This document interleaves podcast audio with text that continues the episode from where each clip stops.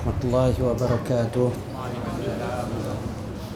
الحمد لله رب العالمين والصلاة والسلام على أشرف الأنبياء والمرسلين وعلى آله وصحبه أجمعين. سبحانك لا علم لنا إلا ما علمتنا إنك أنت العليم الحكيم. ولا حول ولا قوة إلا بالله العلي العظيم. أما بعد yang saya kasihi pengurusi surau Riyadus Salihin barisan jawatan kuasanya Ashabul Fadilah Toto Imam orang-orang besar kawasan ini Toto Guru, para alim ulama, hadirin, hadirat, muslimin, muslimat yang dirahmati Allah sekalian.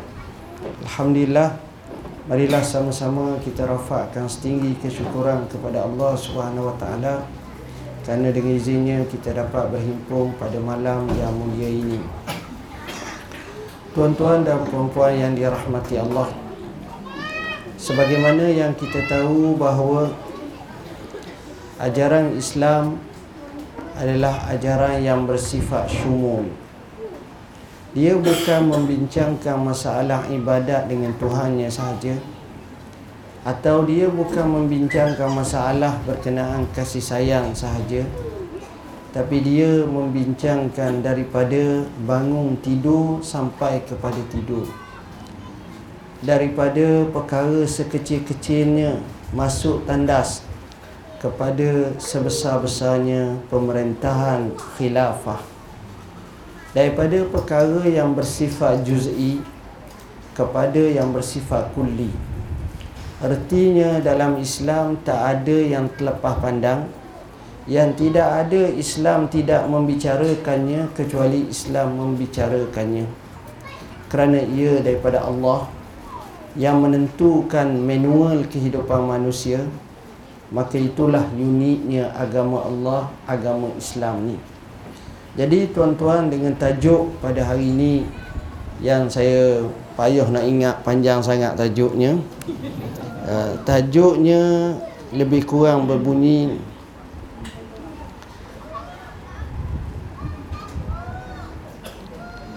Islam Madani pemangkin jati diri hidup bermasyarakat. Tuan-tuan dan puan-puan yang dirahmati Allah, kalau boleh Islam tu tak payah sebut madani lah, Islam saja. Itu lebih baik. Sebab Islam ni selalu orang nak momok Islam liberal, Islam plural, Islam wasati. Ha, jadi banyak sangat. Islam sahaja cukup.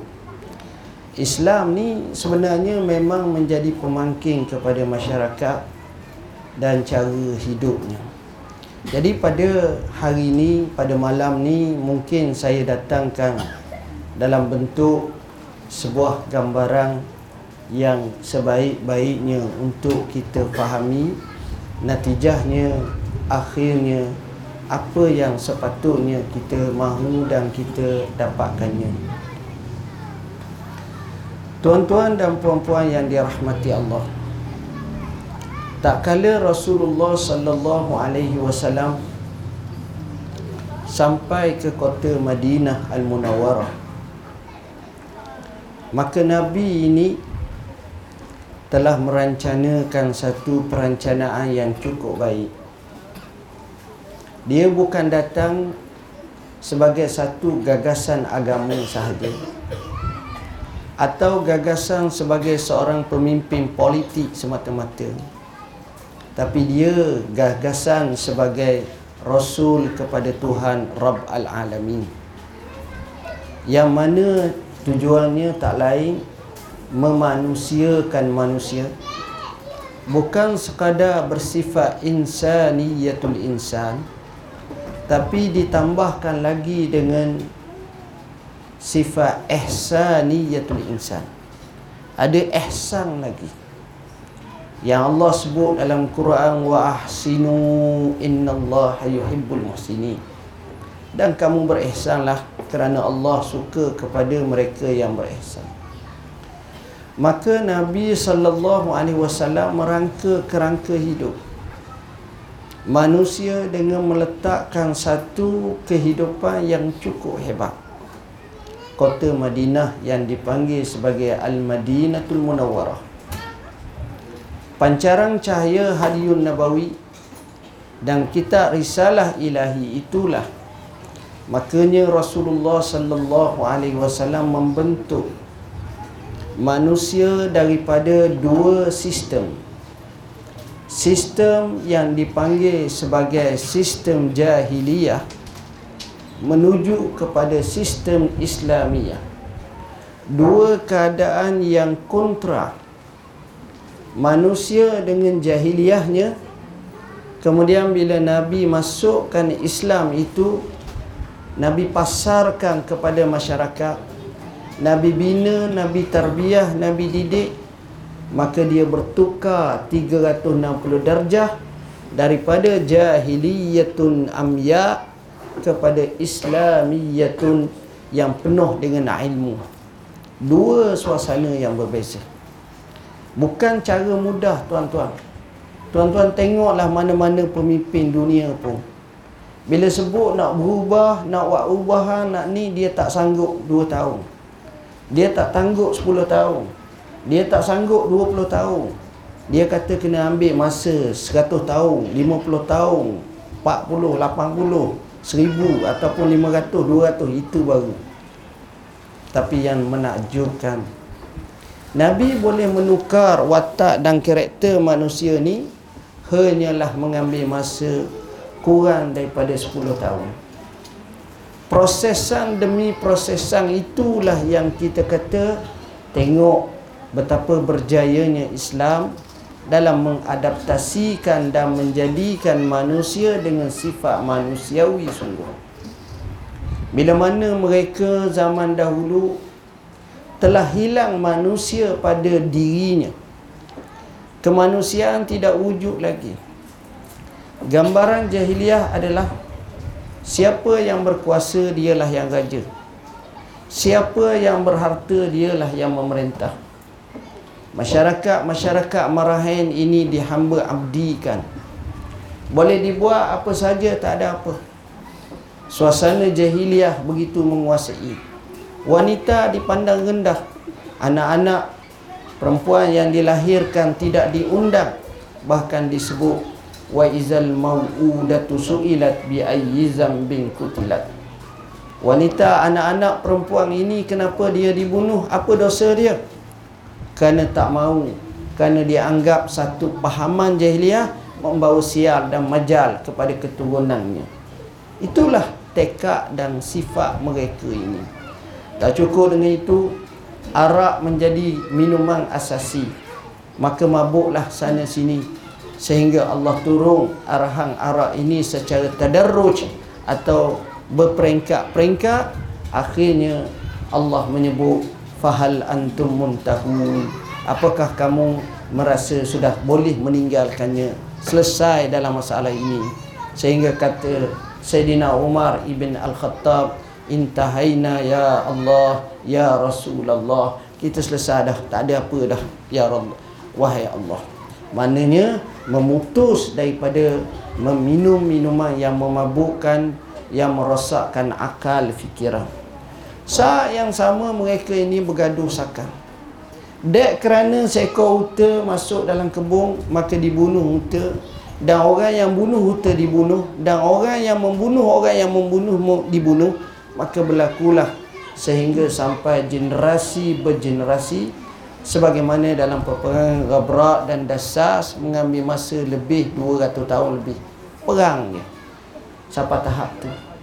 Berkabilah-kabilah berjuzuk-juzuk inilah kehidupan.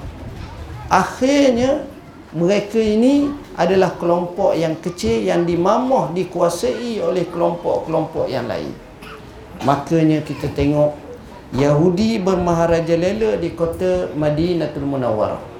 Sekalipun Yahudi adalah minoriti tapi kerana menguasai ekonomi menggunakan sistem kapitalis ribawi mencengkam dan menekan umat membuat satu pemisahan dan perpecahan umat-umat orang-orang Arab ini yang dijuzukkan antara Aus dan Khazraj dan berpihak-pihak lagi maka pada masa itu mereka menguasai Jadilah mereka melukuk di tepi gantang di negeri mereka sendiri, merempat di negeri mereka sendiri. Ini suasana yang berlaku di kota Madinah. Ini suasana yang berlaku di kota Mekah. Suasana bergaduh, suasana jahiliah, suasana dalam keadaan macam itu. Jadi tak nampak satu gambaran yang cukup menakjubkan dan menarik. Eh tak ada dah.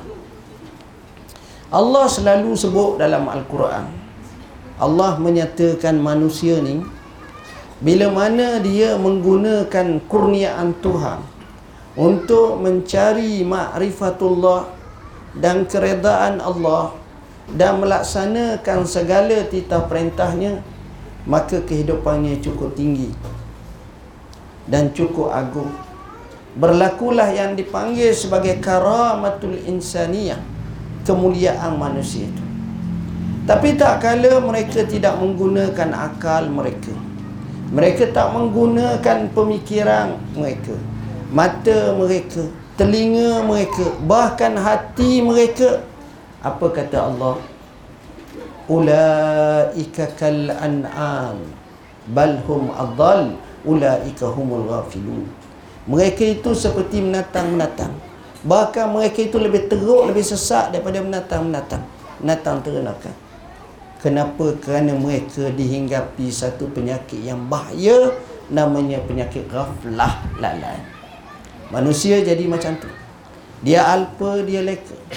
Bila leka lah, maka berlakulah bala demi bala, berlakulah kemeluk demi kemeluk. Jadi tidak ada lagi rasa seronok dalam kehidupan suasana gambaran seperti itu tak ada saadah tak ada kebahagiaan maka Allah munculkan manusia bernama Muhammad dan Muhammad ini mengekspor kebaikan.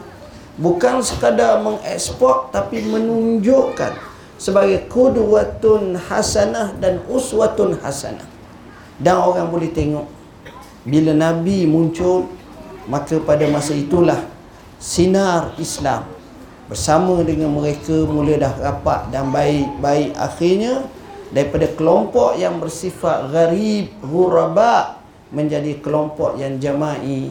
Wa ra'aitan nas yadkhuluna fi dinillahi afwaja. Mu tengok manusia berduyung-duyung berbundung-bundung pakat masuk agama Islam.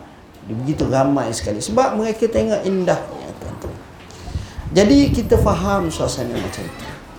Artinya Nabi sallallahu alaihi wasallam bila dia datang ke kota Madinah, dia bukan datang macam kita nak bina rumah.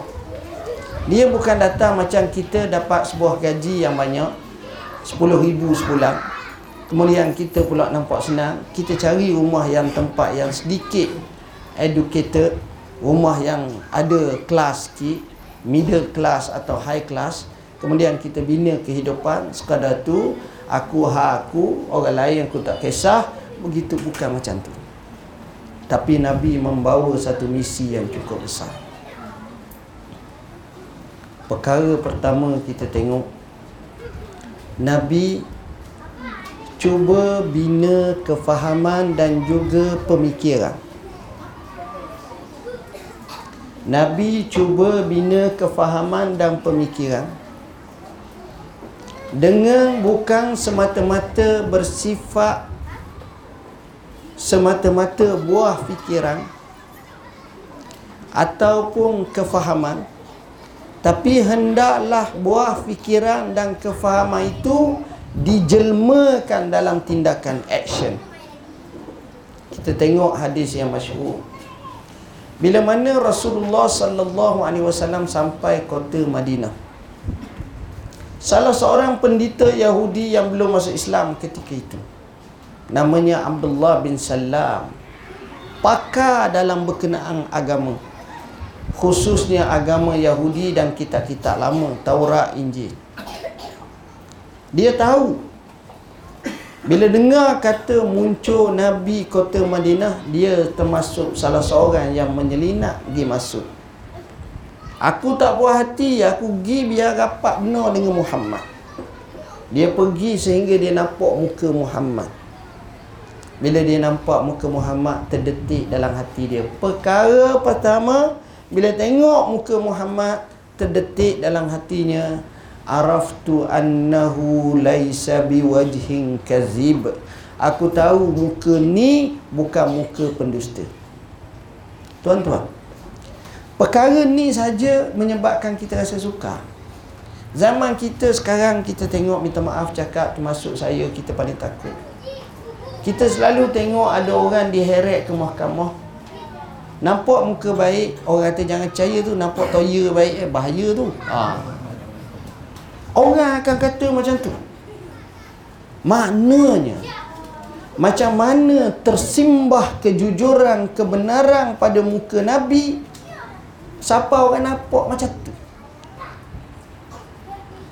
Jujur dan benar ni Cakap tapi telah berlaku penjelmaan pada muka dia.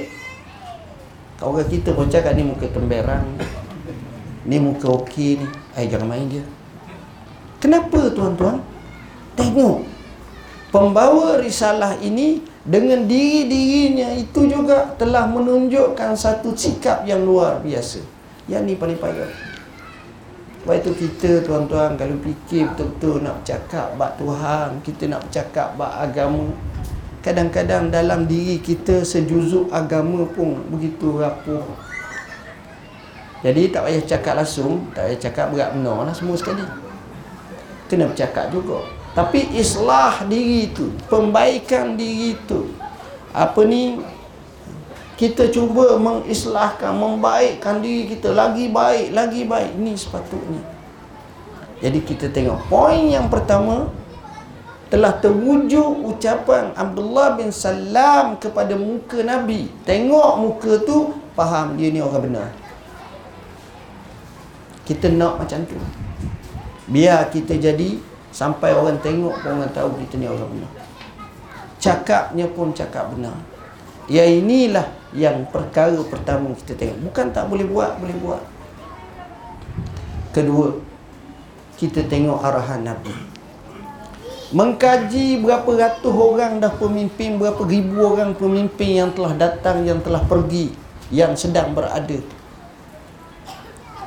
Tuan-tuan tak tengok ucapan mereka ni macam ucapan nabi. Ucapan nabi ni simple tapi sifatnya praktikal.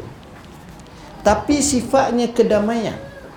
Tapi sifatnya mencantumkan manusia bukan sekadar batang tubuh tapi hati. Tengok kata Abdullah bin Salam. Bila Nabi sapa kota Madinah, kita nak tengok ucapan sulung Nabi. Biasa ucapan sulung ni mana-mana orang bila naik jawatan, pegang jawatan ucapan sulung itu dinantikan. Kerana itulah hala tuju dan misinya serta visinya. Maka Tengok bahasa yang Nabi guna.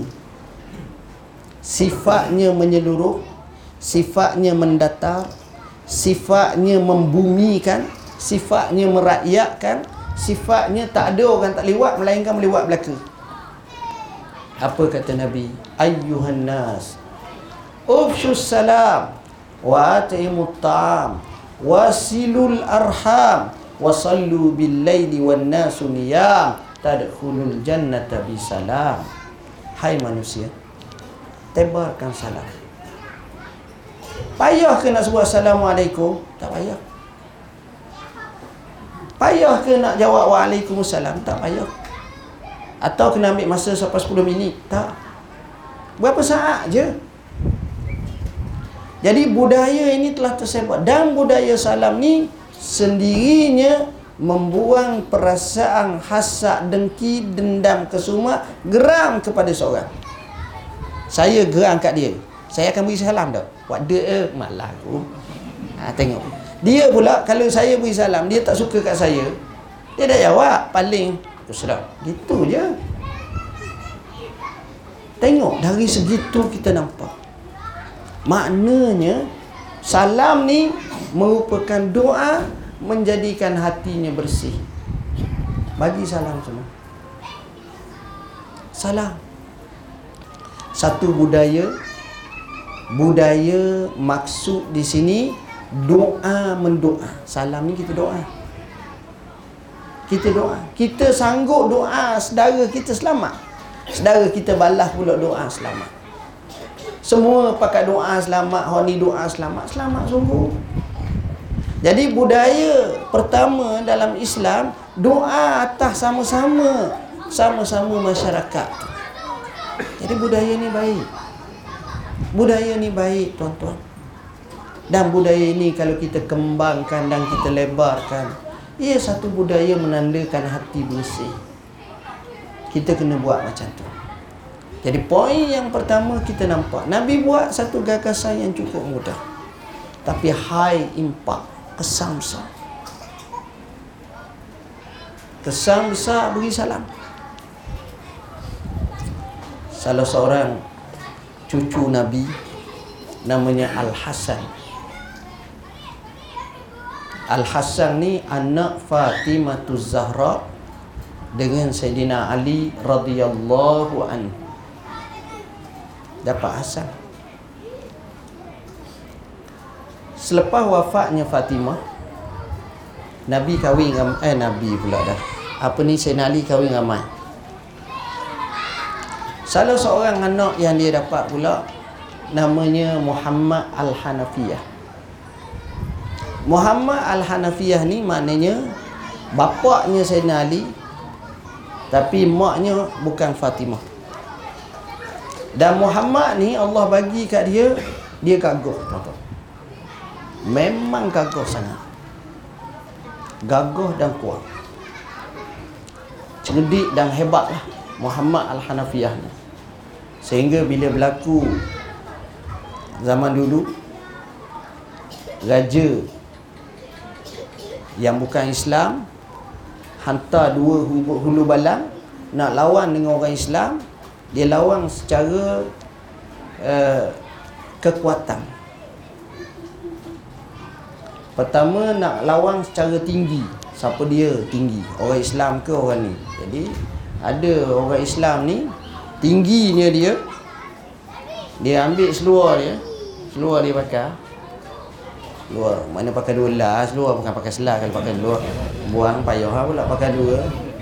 Seluar ni dia buka seluar dia dia beri capak pada orang kafir tu orang bukan Islam tu kamu pakai seluar tu kawan tu pakai aku kepala ha, mana kalah tu? Ha, tu satu kosong. Hak kedua pula nak berlawan kuat. Maka dipilih Muhammad Al-Hanafiyah dia ada dua orang. Seorang lagi nama Abdullah bin Zubair. Ni generasi tabi'in lah. Ataupun sahabat kecil masa tu. Okey. Cara berlawan ni macam mana? Cara yang pertama orang kafir pergi angkat orang Islam. Buat berat mu, mu akak. Lepas tu giliran aku buat berat pula mu akak aku pula. Bila giliran Muhammad Al-Hanafiyah dia nak angkat dia tak boleh nak angkat. Dia kawan ni buat berat tu. Bila Muhammad Al-Hanafiyah dia akak akak dia macam kita main budak bayi. Eh lambung gitu kawan tu gak meloti meloti tak boleh buat apa. Jadi kalau maknanya gagah satu hari Al-Hasan ni geram kepada adik dia ni. Geram. Jadi Muhammad Al-Hanafiyah ni nak buat macam mana?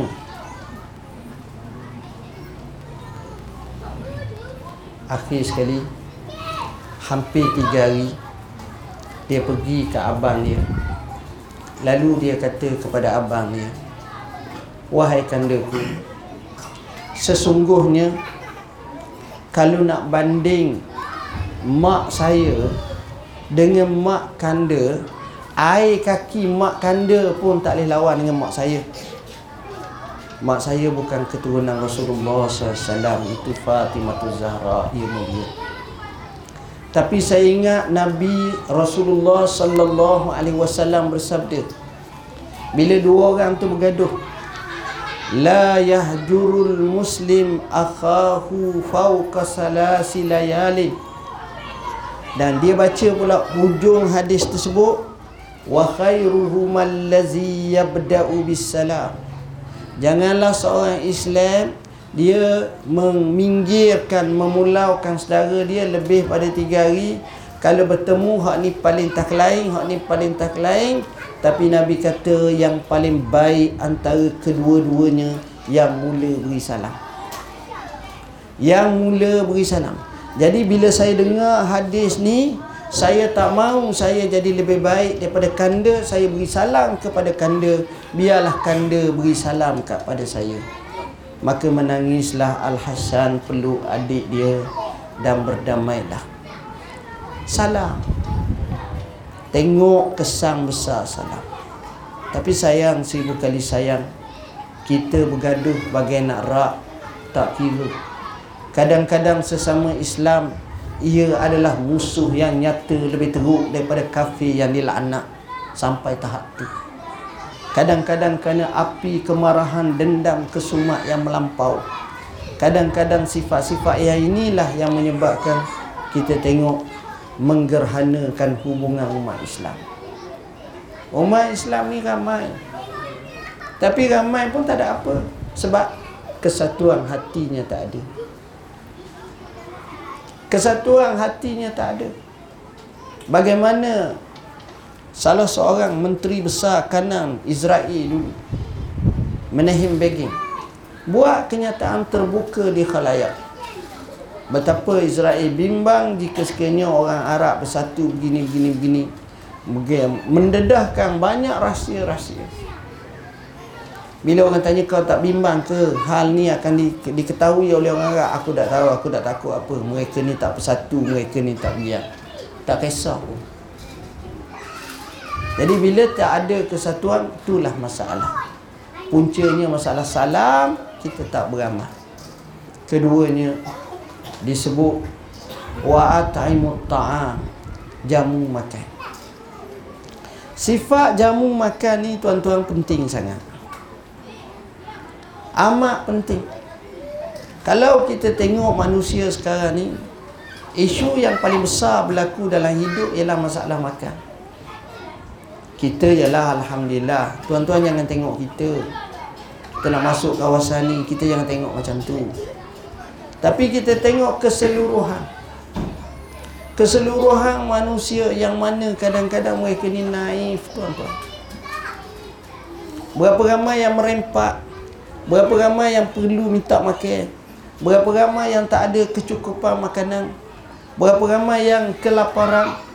Apa yang berlaku di Syria? Jahsyat yang amat sangat. Apa yang berlaku di Madaya Di Iraq? Dahsyat yang amat sangat Apa yang berlaku di Somalia? Tuan-tuan bayangkan. Nak hidup cukup seria sehari Boleh hidup. Kenapa? Kerana Betapa miskinnya mereka ni. Ada orang survivor hidup dengan makan rupuk. Ini bukan orang kat kita Namanya lembu. Dia makan rupuk. Tapi kerana tak ada makanan terpaksa macam itu. Jadi bila kita tengok macam itu, benarlah Nabi kata wa ataimu Kenapa jenayah berlaku? Sebab tak cukup makan. Kenapa jenayah berlaku? Sebab nak beri makan kepada anak-anak, kepada keluarga terpaksa macam itu. Tuan-tuan, masalah makanan ni masalah yang dahsyat. Sebab itu disuruh buat macam ni. Makan.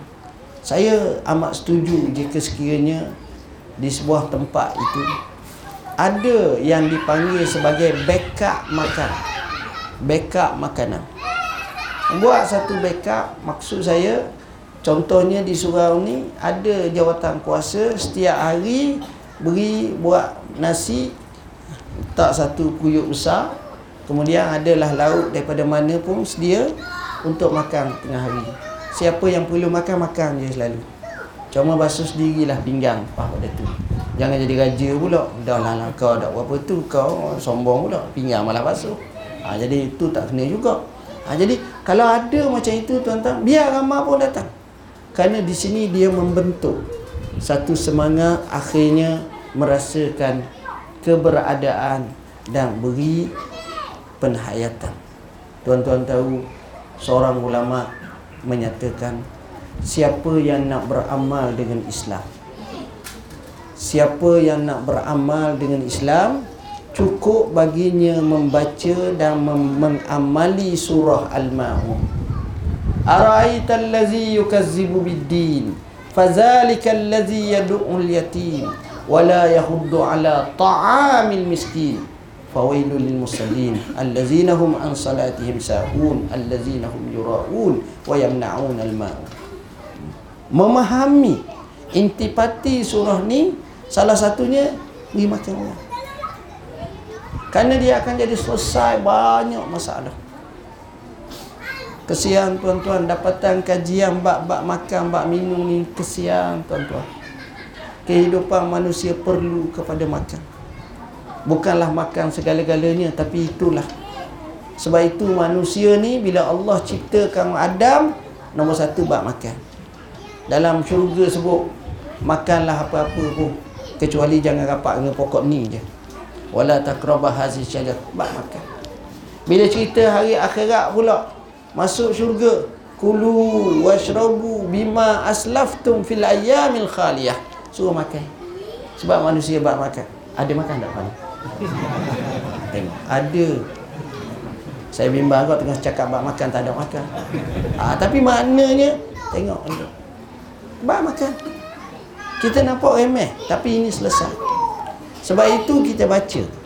Seolah-olah Nabi pintas dulu apa yang akan berlaku kalau tak buat ni Tapi Nabi pintas dulu Akhirnya kita tengok Bila berlaku imigran Orang-orang Mekah ramai datang ke Madinah. Kalau tak diberi makan minum Dia akan timbul satu jenayah namanya mencuri Sebab nak survival hidup tapi kita tak dengar cerita mencuri orang muhajirin datang ke kota Madinah sebab dia dibela dan orang ini digelar dengan nama Ansar, pembela-pembela, penolong-penolong. Selesai masalah. Bab makan ni penting tuan Nampak tak penting tapi sebenarnya penting. Kemudian yang ketiga, wasilul arham, sambung silaturahim. Silaturahim ni kita jangan duk bincang kita dengan adik kita, abang kita, akak kita, pak dara kita, mak dara kita, anak sepupu kita. Kita binakan rahim ni lebih luas lagi. Jiran kita, orang duk depan rumah kita, duk belakang kita. Kita kena buat macam itu. Sambung. Maknanya bina satu networking yang baik. Bina satu kontrak sosial yang baik. Hatta bukan Islam pun kalau boleh. Buat bina yang baik. Tuan-tuan Saya terdengar pandangan seorang ulama besar. Syekh Abdul Hamid Kish Rahimahullah. Orang si Dia menceritakan kisah Nabi Allah Ibrahim alaihissalam. Nabi Ibrahim ni digelar sebagai Abu Daifan bapak tetamu. Kerana perangai dia dia tak makan melainkan tetamu ada. Kalau tak ada tetamu dia sanggup jalan sampai tiga batu. Pergi cari orang heret ajak makan sama. Bagus kan baiknya dia dia bukan sekadar jamu orang. Malaikat pun dia jamu. Yang datang merupakan tiga orang tu lalu dia jamu dengan kambing ataupun lembu anak lembu panggang Tiba-tiba kawan ni wadah tak makan. Tak ada keliu langsung. Fa'au jasami khifati dia rasa gerung. Lalu dia kata Allah tak kulun. Kenapa tak makan ni? Lalu bagi tahu inilah Rasul Tuhan. Utusan Tuhan nak bagi tahu pada kamu. Kamu akan dapat anak lelaki. Tuan-tuan, baiknya Nabi Ibrahim. Satu ketika datang orang kafir kepadanya.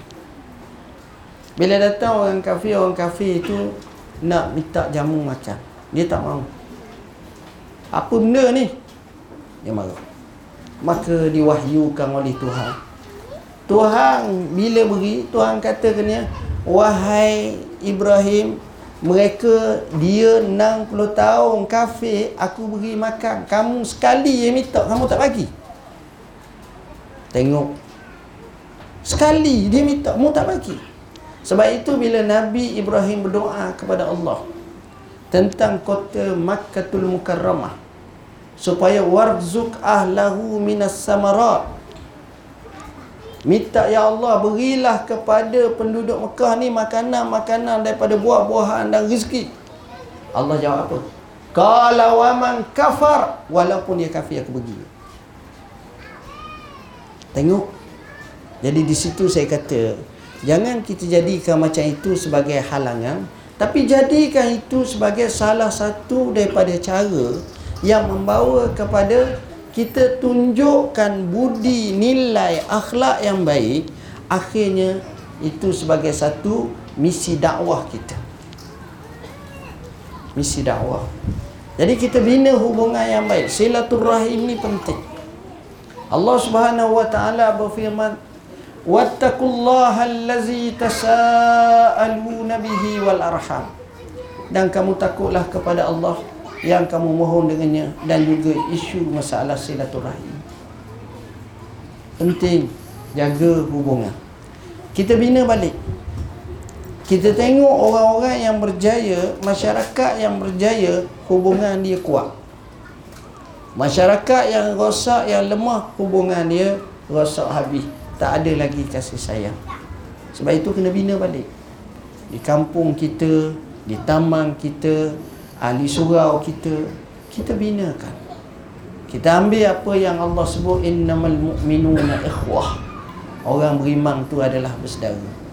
Jadi kita cubalah bina. Cuma kena faham dalam bentuk bersahabat dengan orang. Jangan kita menyusahkan sahabat kita. Kalau sahabat aku dunia akhirat tapi sikit pun tak ajin sumbang orang-orang je. Itu bukan perangai. dia dia give and take lah. Sekali kita bagi sekali ni. Ni orang panggil pandai bersahabat. Ramai orang tak pandai bersahabat maka nyaknya lah sahabat dia. Akhirnya siapa darah tinggi kecil manis gaut letih duk tanggung ke dia. Ha, ni masalah. Jadi ni tak bijak orang macam tu. Ha, itu pun kena belajar lah adab-adab dan poin yang ketiga apa kata Nabi? Poin yang keempat. Wasallu bil laili wan nasu tadkhul jannata bisalam.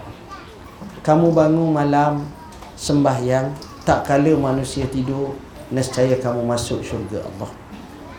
Maknanya dalam ketika kita bernegara dalam mana kita bermasyarakat dalam mana kita bersosial dalam mana kita menempuh kehidupan hubungan dengan Tuhan jangan lupa kerana kita akan jadi hebat apabila kita mempunyai dua tunjang utama. Hablum minallah dan hablum minannas. Bila bergabung dua perkara ni, insya-Allah orang ni orang yang paling unggul. Bangsa ni bangsa yang paling unggul. Hebat dia luar biasa. Kita tengok orang Rom bila lawan dengan orang Islam kalah demi kalah. Kalah demi kalah. Setiap kali bertempur Jumlah tentera Rom begitu ramai Tapi tetap kalah. Senjatanya canggih dan cukup Tapi tetap kalah. Akhirnya Maharaja Rom Herakla Hantar wakil SB Atau mukhabarat Atau jasus Pergi Apa elemen orang Islam boleh menang. Cek punya cek dia pulang dia dia buat laporan dua patah perkataan. Sifat orang Islam patahan pertama billaili ruhbanun patahan kedua wa bin nahari kursanun waktu malam mereka ini macam pendeta dan padri rahib kita.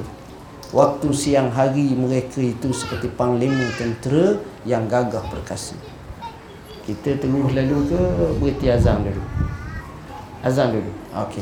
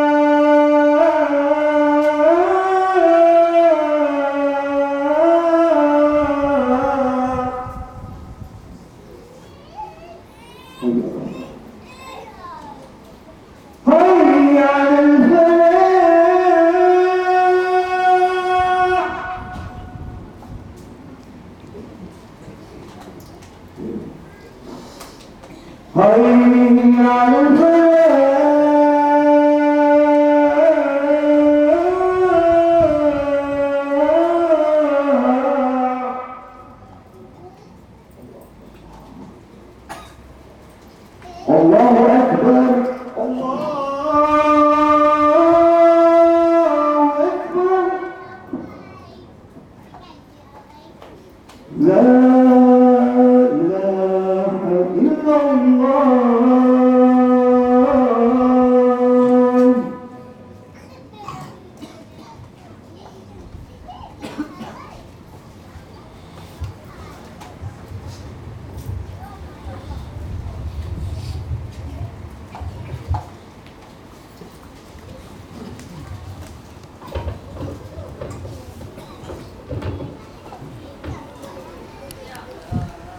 Hadirin hadirat muslimin muslimat yang dirahmati Allah sekalian.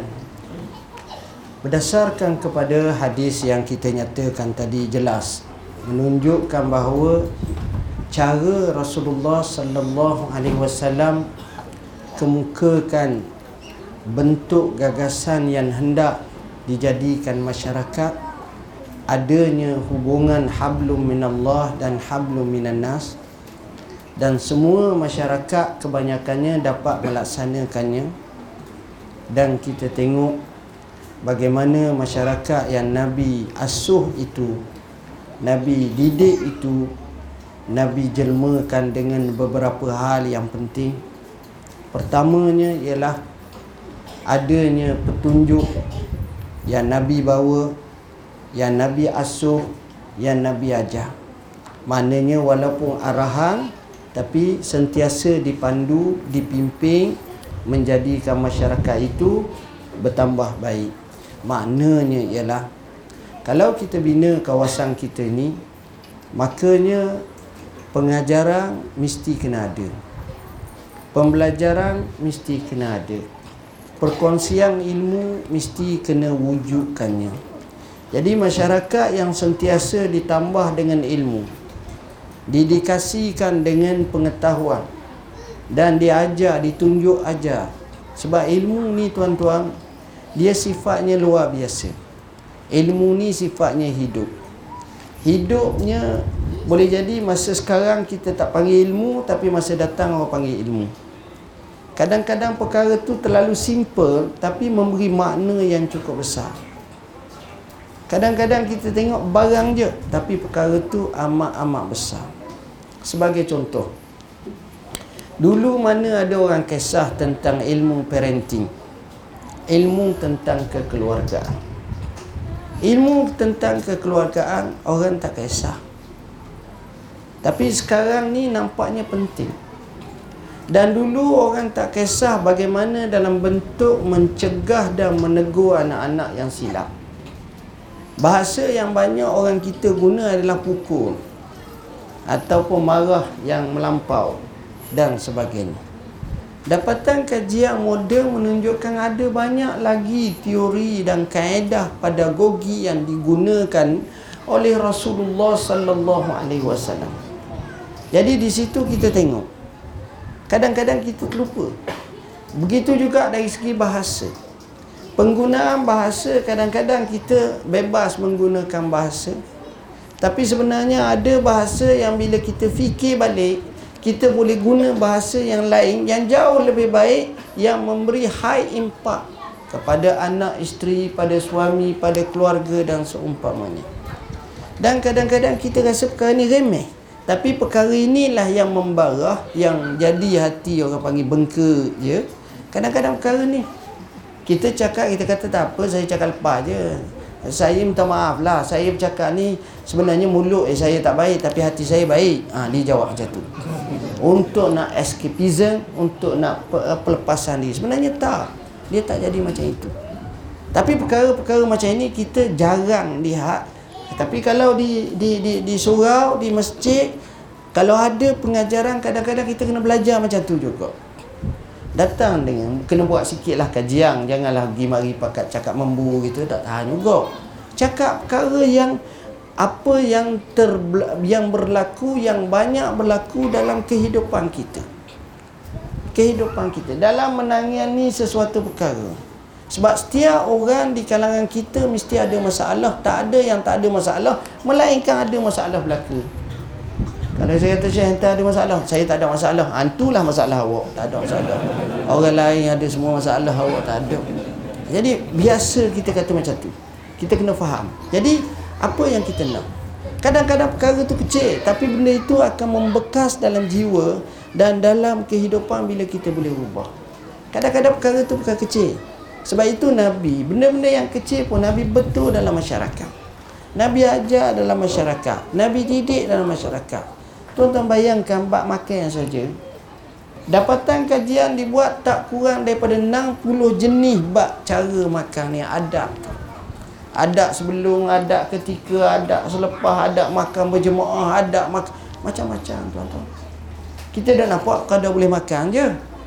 Tapi penuh disulami dengan adab penuh disulami dengan etika dan keadaan yang baik yang sepatutnya kita tahu. Masalahnya nak tahu kena belajarlah. Kena kaji, kena belajar, kena ada orang yang didik giam-giam. Sebab sifat agama ni dia bersifat sepanjang hayat. Mati pun sebenarnya tak habis lagi belajar. Sebab tu ada talqin. Talqin tu maknanya ajar orang mati. Mati ajar apa lagi? Seolah-olah nak gambarkan kepada kita bahawa sifat ilmu ni memang dia ni teramat luas kita perlu tuan-tuan dalam kehidupan kita. Jadi poinnya untuk membina masyarakat yang baik dalam keadaan kita hidup ni bermasyarakat ni ilmu adalah titik noktah utama dalam kehidupan. Poin yang kedua tuan-tuan. Dalam kita mana kita hidup bermasyarakat seumpama ini kita cubalah seupaya mungkin untuk membetulkan hati kita, jiwa kita. Sebab berlaku ketidakseimbangan dalam hidup bila mana kita selalu bersih baju, kita kawaskan kereta kita, kita dobikan pakaian kita, kita basuh tempat tinggal kita, laman kita dan seumpamanya. Tapi kadang-kadang kita lupa nak basuh hati kita. Kadang-kadang kita lupa nak semak tentang sifat-sifat mazmumah yang sudah mengakari dalam hati kita. Sifat asal dengki, sifat dendang kesumat, sifat geram tak tentu kala, sifat tidak ikhlas, sifat tidak jujur, sifat riak, sifat takabur, walaupun kita ada jubah, walaupun kita berserban, walaupun kita bertasbih, walaupun kita tunjuk sejuzuk daripada warak tapi kadang-kadang hati ni kita tak rawat maka disitulah akan timbul daripada hati yang tak baik ini kesang sikap dan juga sifat yang lahir daripadanya sifat tak baik. Ala inna fil jasadi mudghah iza saluhat saluhal jasadu kulluh wa iza fasadat fasadal jasadu kulluh ala wahyal qalb. Ketahuilah bagi manusia ni pada tubuh badan mereka ni ada segumpal darah. Kalau baik maka baiklah. Kalau rosak maka rosaklah. Habis semua sekali. Itulah namanya hati. Jadi yang ini salah satu caranya kita belajar tasawuf.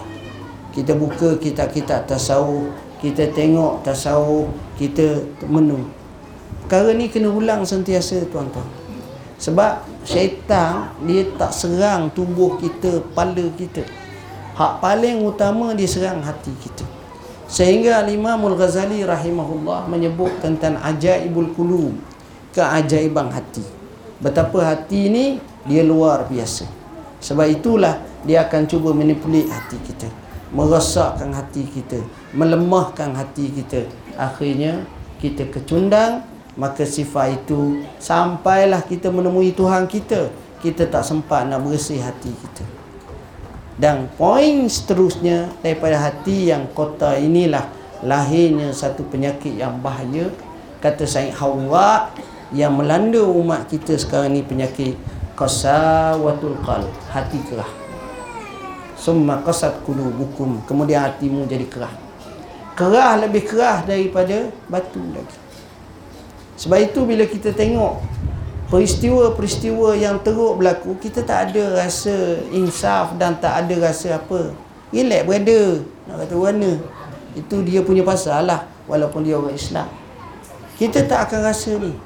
Apa yang berlaku di Rahinia bagi kita tak ada apa. Apa yang berlaku di Arakan tak ada apa. Ya kan? Bukan anak aku. Bukan menantu aku.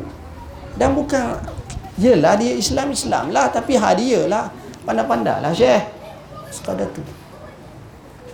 Tapi kalau kita baca zaman kekuatan Islam dulu seorang perempuan saja yang dimalukan di negeri bukan Islam maka seorang pemuda yang semangat ni dibunuh orang yang buat macam itu. Apa yang berlaku? Dia dibunuh. Seorang tua yang tak boleh ada kederak nak lawan melihat menyaksikan peristiwa ni musafir ratusan kilometer mungkin ribuan kilometer menuju ke kota Baghdad mengadap bertemu Al-Mu'tasim ceritakan lakarkan kesahan seorang perempuan tua bila diunyanya menyebut wah Mu'tasimah maka Khalifah Mu'tasim bila dengar cerita itu berkaca mata merah menahan marah tangan menggenggam terus bangkit dan berkata labbaiki ya ummah wahai ibuku Mu'tasim datang. Perang kerana satu manusia sahaja orang Islam. Ini jiwa orang yang kuat tuan-tuan. Kita tak suruh macam tu. Sekurang-kurangnya air mata kita menitis. Kita angkat tangan berdoa ya Allah inilah kelemahan kami. Ampunlah dosa kami atas kecuaian kepada saudara-saudara kami. Sebab itu kita sebut dalam bayan linas kadang-kadang tu dermalah walaupun 10 sen cuma. Nak ceritanya mungkin itulah yang menyelamatkan kita daripada neraka Allah. Kalau kita ada sifat macam itu insya-Allah tuan-tuan. Jadi poin yang kedua selepas saya kata menuntut ilmu tadi ialah kita bina hati kita kita bersih hati kita. Dan yang ketiga tuan-tuan. Yang ketiga yang penting adalah kita hendaklah mengukuhkan institusi keluarga kita. Semak balik laki bini ni. Suami isteri ni. Semak balik hubungan dengan anak-anak. Kita cek balik, kita revive balik, kita semak balik. Macam mana hubungan kita sesama kita Bila kita hubungan gitu dalam keadaan tawar Dalam keadaan tidak rasa lagi kemanisan Bahaya tuan-tuan Maka kehidupan dia akan jadi lesu Kita cita-citakan baiti jannati rumahku syurgaku Tapi berapa banyak yang berlaku baiti nari rumahku neraka. Berapa ramai yang tak menganggap rumahnya bukan lagi syurga. Dan pada masa itu apa yang berlaku dia tak akan dapat banyak manfaat. Dia tak akan rasa seronok dalam hidup. Saya selalu tekankan dalam hidup ni benar harta penting benar rumah penting kenderaan penting kehidupan yang ada mempunyai aset penting tapi semuanya itu bukan segala-galanya. Tetapi yang lebih besar daripada itu ialah kita nak sebuah kebahagiaan abadi. Kita tengok berapa ramai orang tak berapa kaya. Atuk-atuk kita dulu dia taklah macam gaji macam kita. Tapi kita tengok anak lima belah berjaya semua. Sekadar duk menuai padi duk tanam padi sikit makan ikan-ikan sepat ikan-ikan kasam gitu je. Tapi kita tengok mereka ni bahagia sampai ke akhir hayat. Cek punya cek rupa-rupanya setiap waktu pergi masjid pergi surah ataupun tiap-tiap malam kena sibuk pagi tengah hari tak ada malam dia akan pergi. Dia dia jadikan agenda ibadat bersama suami isteri ni satu perkara yang penting. Dia bawa anak isteri dia keluarga dia ke masjid ke surau jadi kesan daripada itu kita tengok dia tumpah pada anak-anak pada zuriat jadi ini poin penting dan yang seterusnya kita kena tengok Zaman sekarang ni zaman yang cukup mencabar. Zaman al-aulamah atau dipanggil era globalisasi.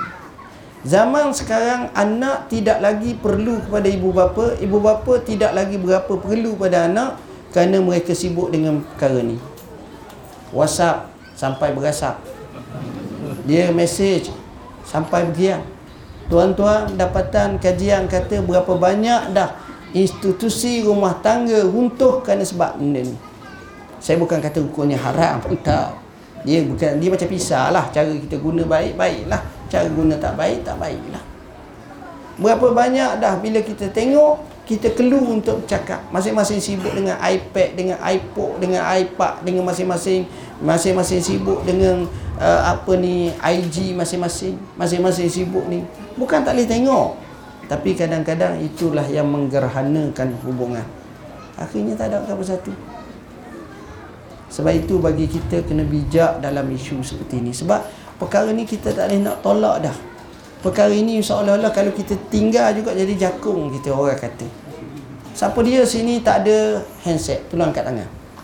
Janganlah budak kecil tu Kecil-kecil sangat. Hak tua-tua ni. Ha, Dia kata saya tak ada. Saya kata kau ni memang hebat lah Siapa tak ada langsung handset. Orang lain sampai tiga Ni sahabat kita dua handset depan. Hak ni ada dua Hak ni ada satu Ada yang Biasa handset. Siapa tahap tu Nak kata kaya Tak kaya mana? Tapi nampak sibuk gaya Macam kaya benar Tak sungguh. Kadang-kadang tu Macam sibuknya Allah. Macam ke kau ni uh, Buat apa ni Transaksi kewangan tu Macam ke 14 bilion. Uh, Sibuk benar Tapi tak ada. Ha, tak, nak ceritanya ini suasana kita berlaku. Jadi keluarga tu tak ada. Cuba fikir macam mana kita nak bercakap dengan keluarga kita nak ni ni jangan diganggu kepala otak kita dengan handset. Sebab itu bagi saya ada masanya kita kena hakkan. Hak ni masa ni tak boleh. Tak boleh. Kadang-kadang kita terlalai tuan-tuan. Bukan kita marah tapi banyak yang kita terbabas dalam isu ni. Dan poin yang terakhir bagi saya ialah dalam membina kehidupan yang baik seperti ini kita sebaik mungkin kita kena ada muzakarah perbincangan dari semasa ke semasa. Jadikan setiap minggu sekali ke di masjid di surau ke bincang apa yang patut kita buat yang lebih baik. Ada idea-idea yang baik maka kita cuba janakan. Ha, saya beri contoh idea yang baik. Tiap-tiap minggu ataupun tiap-tiap bulan sekali jamu kambing bakar sini Ajak mari makan. Tengok cara rumah tu masalah apa ni tak ada masalah. Tuan-tuan, idea ni nampak kelakar. Betul kelakar. Saya mengajar dua tempat. Hari Sabtu, hari Ahad. Hari Sabtu di Masjid Isyamuddin. Hari Ahad Masjid Putera Nilai. Satu di Salak Tinggi, Sepang, satu tu. Sebulan, dua bulan sekali mesti kami bakar. Masa kami bakar mesti ramai orang datang. Jadi saya dapat satu idea nak suruh orang datang surau masjid ramai kambing bakar. Sungguh. Dan benda tu tak berat. RM10, RM20 seorang je. Bukan seorang-seorang tu kena bayar RM800 seorang. Tak. RM10, RM20 je bagi. Macam tu je. InsyaAllah tuan-tuan. Kita akan rasa seronok. Oh. Sehingga isteri dan suami akan eh malam ni kena pergi ni kambing malam ni. Ha.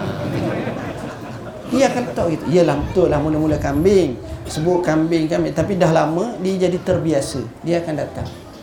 Kita asalnya nak ajak mereka ke masjid, nak ramaikan ke masjid, nak meriahkan mereka ke surau. Sebab bila dah ada tempat yang baik, suasana yang baik ni, kita develop hubungan tu. Jadi bila hubungan tu baik, insya-Allah. Jadi saya rasa sekadar itulah yang dapat saya sampaikan tuan-tuan. Mohon maaf bahasa yang saya guna nampak kasar, tak sesuai di sini. Cuma saya tak bukalah soalan-soalan sebab saya pun banyak buat buku boleh rojok dalam buku-buku ni lah tengok orang yang berjasa Dr. Abdul Rahman Humaid As-Sumaid tuan-tuan orang ni orang Islam di tangannya dia masuk Islam sebelah juta orang dia wakafkan hidup dia macam mana hebatnya tuan-tuan dia bina masjid tak banyak sekadar 5,700 buah je ha, kita baru nak bina hak ni satu ni ha, sungguh Maknanya di situ memberi satu inspirasi semangat kat kita. Orang macam ni ni. Kita nak cuti sekolah ni, kita nak suruh anak kita hafal Quran. Saya sebut kisah banyak dalam kisah budak-budak menghafal Quran yang luar biasa. Saya tak sempat nak cerita kisah dalam ni. Panjang kisah ibu bapa yang semangat satu persatu. Kita nak suruh anak-anak kita ni cerdik belajar. Kita ada tinta nasihat untuk penuntut ilmu. Muzakarah, hafal semua sekali ni. Kita kalau boleh jadikan hadis Nabi sallallahu sebagai satu hadis yang menjadi rumah tangga kita hadis ni. Jadi buku hadis 40 ni kita sarakkan dengan kisah dengan hadis Nabi sallam yang patut kita jadi pedoman kehidupan. Hak saya sebut tentang akhlak dan jiwa, ha, ini kitabnya, kitab tasawuf hikam. Hari ini juga kita baru khatam di tempat sama. Dan buku terbaru kami itu Matlaul Badren. Buku ni saya showkan buat mengajar lah di sini asalnya satu jilid saja tapi kita kembangkan jadi tiga jilid dan amat sesuai untuk buat pengajaran terutamanya fiqah dalam mazhab syafi'i yang pejabat mufti wilayah persatuan ambil inisiatif. 15 tahun dulu kita buat dah. Satu jilid besar. Kemudian 2 tahun kemudian baru ni saya fikir kena ubah semula kena tambah balik kena notakan kakinya kena buat dalam uh, uh, yang ada bagi yang ada takhrij hadis dan ada tafsiran maka siaplah baru minggu lepas ya. Jadi alangkah baiknya kalau kita uh, menjadikan rumah kita sebagai rumah ilmu ada perpustakaan peribadi keluarga masing-masing. Sekadar itu mohon maaf. Bismillahirrahmanirrahim. Allahumma fakirna fid din. Alimna tawil. Allahumma ja'alna minal ladzina yastami'una qawla fayattabi'una ahsana. Wa sallallahu alaihi wasallam alhamdulillah assalamualaikum warahmatullahi wabarakatuh